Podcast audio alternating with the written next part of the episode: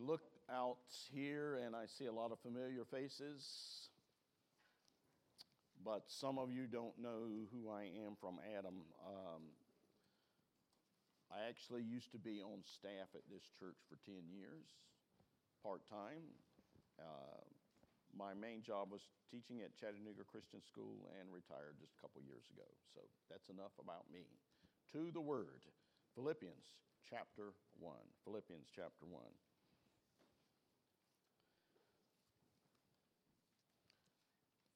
We will read verses one through eleven. Philippians chapter one. Let us hear from God's holy, inspired, and infallible word. Paul and Timothy, servants of Christ Jesus, to all the saints in Christ Jesus who are at Philippi, with the overseers and deacons. Grace to you and peace from him, from God our Father and the Lord Jesus Christ. I thank my God in all my remembrance of you, always in every prayer of mine, for you, all making my prayer with joy, because of your partnership in the gospel from the first day until now. And I am sure of this, that he who began a good work in you will bring it to completion at the day of Christ Jesus. It is right for me to feel this way about you all, because I hold you in my heart. For you are, you are all partakers with me of grace, both in my imprisonment and in the defense and confirmation of the gospel. For God is my witness, how I yearn for you all with the affection of Christ Jesus. And it is my prayer that your love may abound more and more with knowledge and all discernment, so that you may approve what is excellent, and so be pure and blameless for the day of Christ, filled with the fruit of righteousness that comes through Jesus Christ, to the glory and praise of God. Let us pray. Father, give us insight into your word. Speak to us, but we will only hear if you give us ears. So that may be true as well. We ask in Jesus' name. Amen. Is almost good enough for you? Is it okay to come close to succeeding, to finishing the task? But in the end, fail? Does it bother you to miss the goal just as long as you made a good show of it? My son Joseph, whom some of you know, participated in the sport in high school called cross country. Uh, the essence of the sport requires you to run five or six kilometers, depending upon the state that you live in, over hill and dale, and if you are not in a state of near cardiac arrest by the time you finish, you have not run hard enough. In fact, cross-country athletes will sometimes say, "Our sport is your sport's punishment." Anyway, in, in the school yearbook, uh, the team captain gave his personal assessment of one season. And he said, with a bit of humor, and I don't remember his exact words, but said, "This year I was able to reach one of my goals in life, to finish runner-up in the state finals. Second place. We did not win the championship. We wanted to win. We tried to win, but we failed." Two markers of success, maybe that's not even the best word to use in this passage. Verse eleven speaks of being filled with the fruit of righteousness that comes through Jesus Christ, to the glory of God. Two things there. One, we want to see, what is success? What is Christian success? Seeing God glorified. And we want to see spiritual fruit. We want to see God's name exalted, His name praised, and uh, in our better moments, that is the thing that we want most of all, even above our own happiness and our own comfort. We want to see God glorified. And if God is glorified, what does it matter if I live life in obscurity or lack material resources, or even die for the name of Christ, as long as God is glorified? That is success. Paul will put it later saying, "For me to live is Christ, to die is gain." Second marker of success, and again, that may not even be the best word, spiritual fruit. Paul calls it the fruit of righteousness. That is, we want We want something to come from our efforts. We don't want to do all this work and have nothing to show for it. We want to see people reach for Jesus. We want to see lives change for the better. We want to see our lives change for the better. We want to grow in Christ. We do not want to see all our efforts come to nothing. Now, glad we are, as Paul says here in this passage, that all this actually comes through Jesus Christ. And that is critical that we remember. It is His power that we rest upon.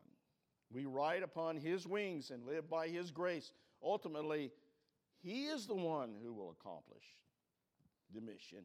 And He is the one who will determine the particulars. The results are up to Him. The very thing we want to see, the very thing that we think should happen may in fact not happen. And He may do something completely different. But God will glorify Himself, even if what we thought was the goal is in point of fact not reached. Well, it is for this reason that we are to pray. Pray that God does His work in us so that He is glorified. Pray that we are filled with the fruit of righteousness in whatever form He may see fit to have that take. Pray that God be glorified. Paul tells us how. What's got to take place in order for those two items of success to take place? That God be glorified and that we be filled with the fruit of righteousness. Paul prays. He says, I pray. Verse nine. It is my prayer that your love may abound more and more with knowledge and all discernment. Now, there's a historical reason why Paul brings that up. The church at Philippi, with, with all the glowing words that were there at the beginning, actually, the church of Philippi was in a bit of a stew at the moment here. Uh, Paul is imprisoned in Rome, and uh, the Philippians are supporting him, and yet he has learned that there is shock of shocks. There is tension in the church. Who would have thought that Christian people would be at one another's throats here? The specifics are mentioned in chapter four, and the primary characters are identified by name. I can't prove this, but my guess is somebody said something that somebody didn't like, and somebody's feelings were hurt, and they got back at him, and back and forth, and back and forth, and then people, the people in the church started taking sides, and pretty soon this gets really, really serious and hot, and the church, which started out so well and was engaged in Paul's ministry, is about to implode. All coming to nothing. What must happen to keep this from coming, from, from everything coming apart, says Paul says. Your love must abound.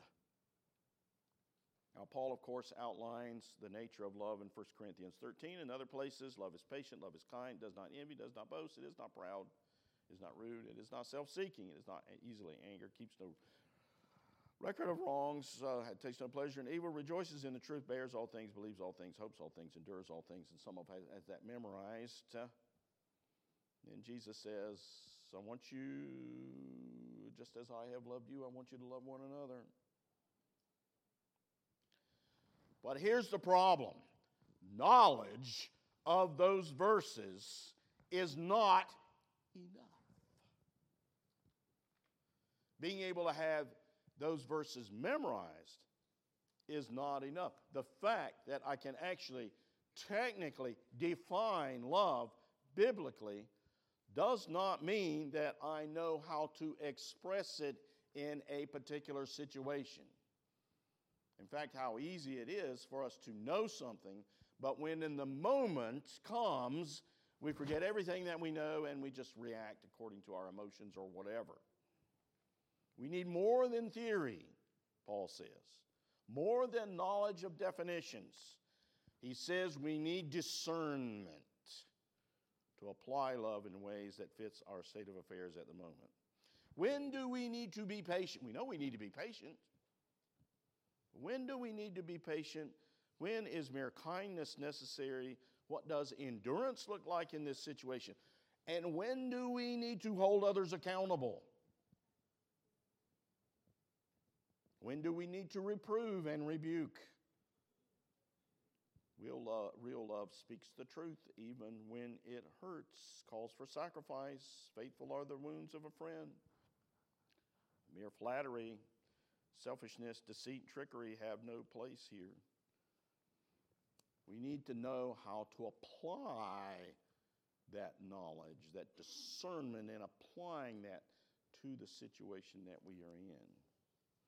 Two important points to be observed here. One, if we want to be loving people, and we need to be and should be, ref- reflecting Christ Himself, if we want to be truly effective, if we want to bring glory to God, then we need to be steeped in the Word to know really what love is and to have the discernment of the Spirit to apply that to the specific situation that we are wrestling with. And we need to not go by our feelings. Feelings will betray you.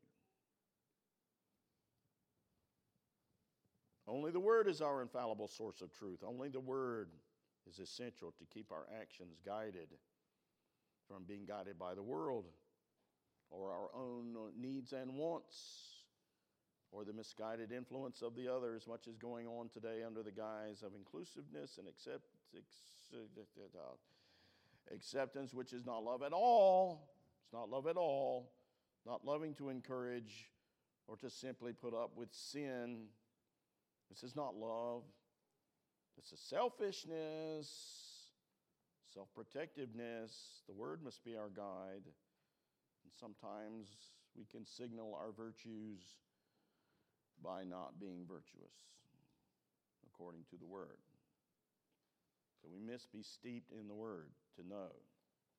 We can never know enough of what the Word says about love. And we need the Spirit to help us to discern how love is to be expressed. And so, and so my encouragement to you, and this is part of what Paul calls upon you here, pray for discernment even before these situations arise. Pray for discernment every day. Ask God to give you wisdom that when those occasions come, in which I need to apply love to this situation, that I will know exactly how to do that. Because it is not enough to know the theory. It is not enough to have the passage memorized. It is not enough to be able to give the definition. I need to know how to apply that. For example, I need to know how to be patient with others. I need to express kindness. I need to take no account of wrongs. But how is this applied to the situation that is in? He says you need knowledge and you need discernment. Sometimes patience can turn into license. We might claim to be kind when actually we're just unwilling to confront something that is hard. You know that's true. We might think our actions are loving. We can even justify it with a Bible verse. But actually, that's being misapplied to this situation. And my actions aren't really helpful at all. Knowledge, discernment, necessary in order to be filled with the fruit of righteousness to glorify God. Second, he says in verse ten,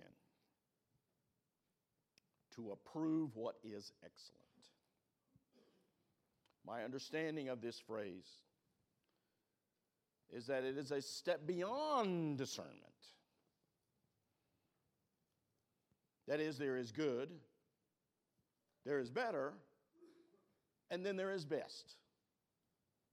What is the best course of action to take? Other actions may be moral, but they may not be the most helpful. And again, I've got to pray for that before the situation actually comes. Lord, give me the discernment to determine what is excellent, to approve what is excellent, the best course of action. Now, to use, use a dumb illustration. So the other day, my everyday shoes fell apart, and the front part of my right shoe came loose from the main part and seemed to flap in the breeze like Old Glory on the flagpole. I thought maybe it'd be, and you know, you, so, so what do you do in a case like that? Well, every Southerner knows you use duct tape and you try to, well, that didn't, that didn't last. That didn't last. So I go off to my favorite discount shoe store. I could not find anything that was exactly like my old pair.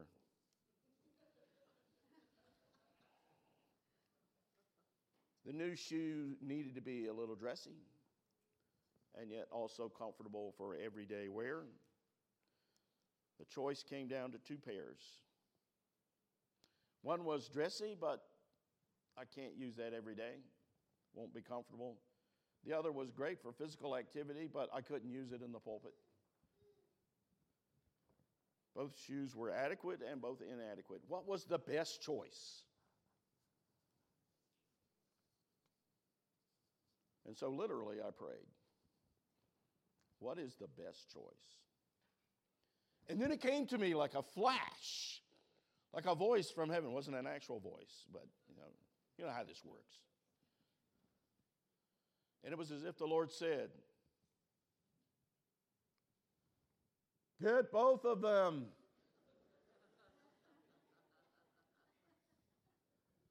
They're both on sale.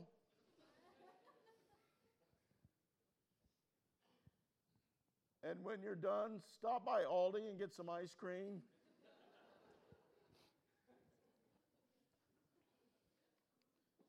He didn't say that last part. I, th- I think that was the fl- flash here. My, that silly story is just, there's good, there's better than, be- what's the best? We're, we're praying that God will not only direct us in what is a good choice, what is a moral choice, what is even a biblical choice, but what is the best choice? And that has to be asked for before the situation arises. It should be my daily prayer. Lord, help me to determine what is excellent. That is, what is the best choice to make here? Lord, give me knowledge and discernment to make the best choice. Approve what is excellent. My love should abound. I must prove what is excellent. Third, approving what is best will lead us, as Paul says, to being pure and blameless. Now, here's a phrase which can make us things, make us think of things that this phrase is not intending to communicate. It is not saying that by doing this, we will therefore become sinless, that we will reach some state of perfection. We all know that, as the Bible makes clear, that this will not happen on this side of eternity. Only at the return of Jesus will we be made fully whole and all sin eradicated. But the Bible does speak of being pure in a sense. Blessed are the pure in heart. Whatever things are pure, dwell on these things, Paul will later say in Philippians four.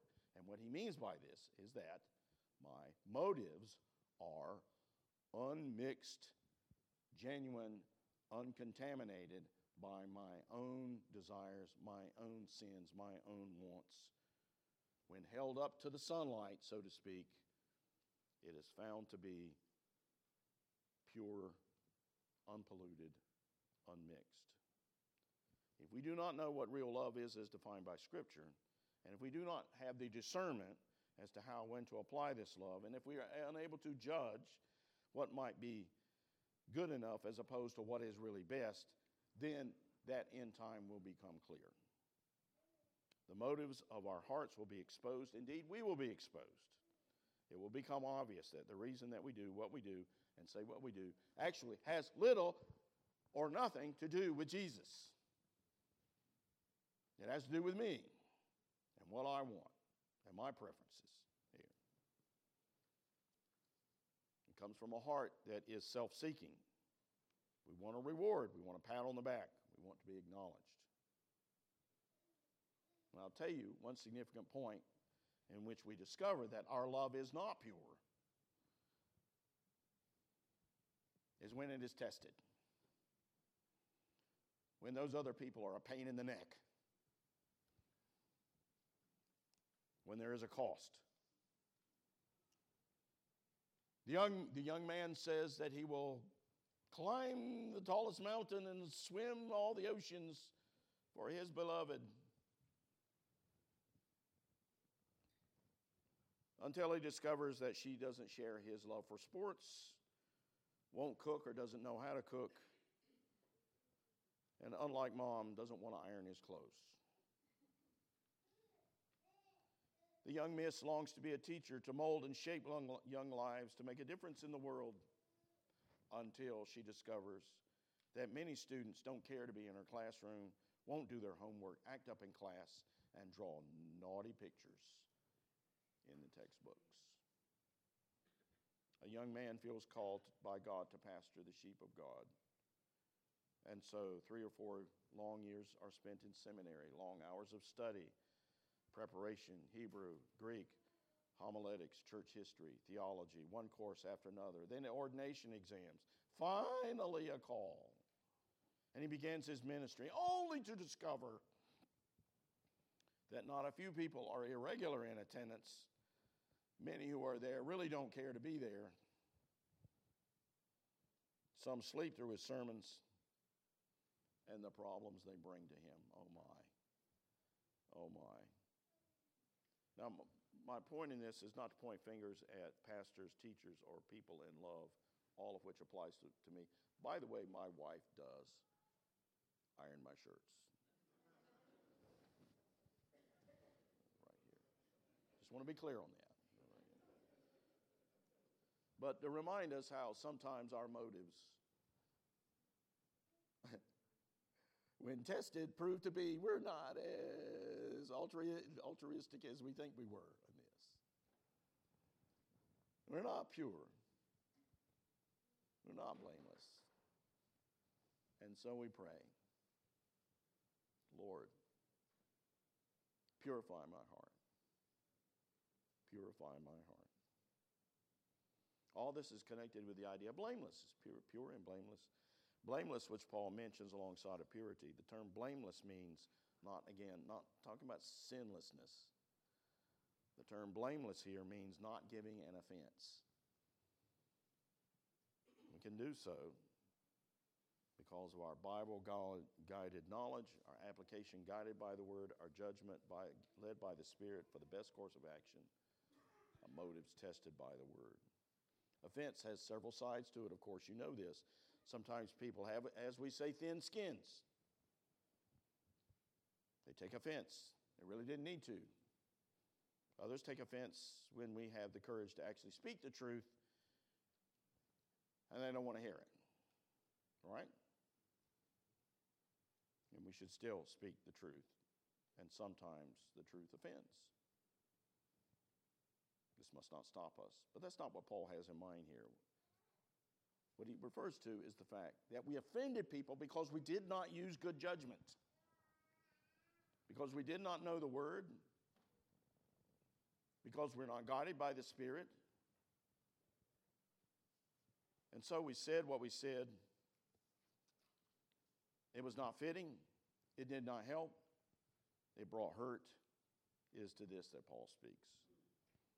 The solution is the Spirit-led knowledge, guided by discernment, supported by the right motives, all coming from God.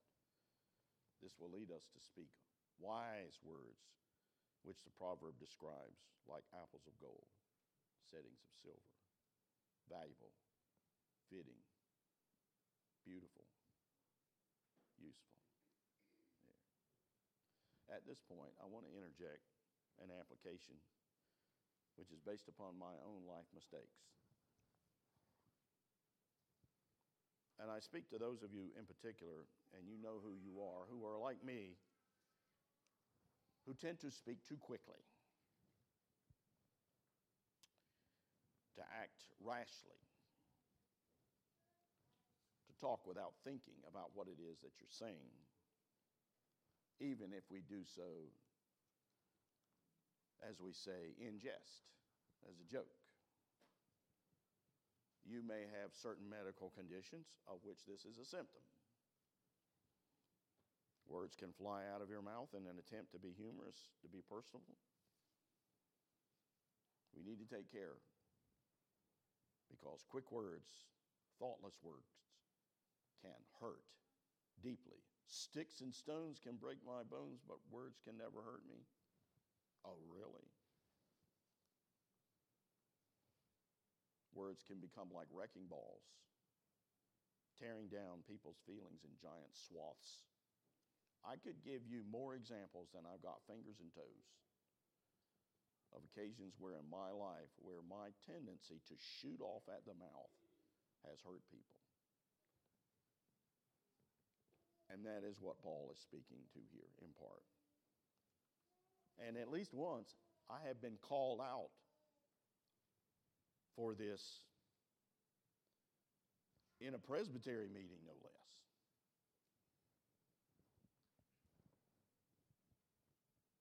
And my credibility was lost in a moment of rashness. Blameless, not giving offense because of thoughtlessness. And I was rebuked publicly, and I deserved it. Let us always examine our own minds and hearts before shooting off at the mouth. Lord, may my motives be pure, and rather than giving offense, may my words build up so that you are glorified, and my labors will prove to be fruitful. Well, to conclude, I know the Philippians church, uh, Paul said a lot of nice things about them. But in point of fact, as I pointed out earlier, the church was not in a good place. And so you see Paul kind of in a backhanded way saying, Philippians, your love is not abounding. You are not using discernment. You are not making good choices. Your motives are not pure, and you're hurting one another, and you're hurting the mission of Christ.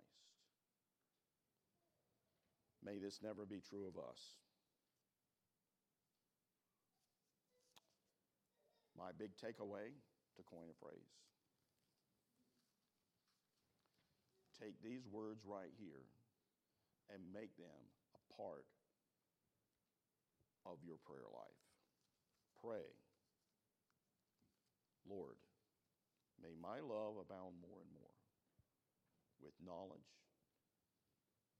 and discernment, so that I may approve what is excellent and be pure and blameless for the day of Christ, filled with the fruit of righteousness that comes through Jesus Christ, to your praise and glory. Let us pray.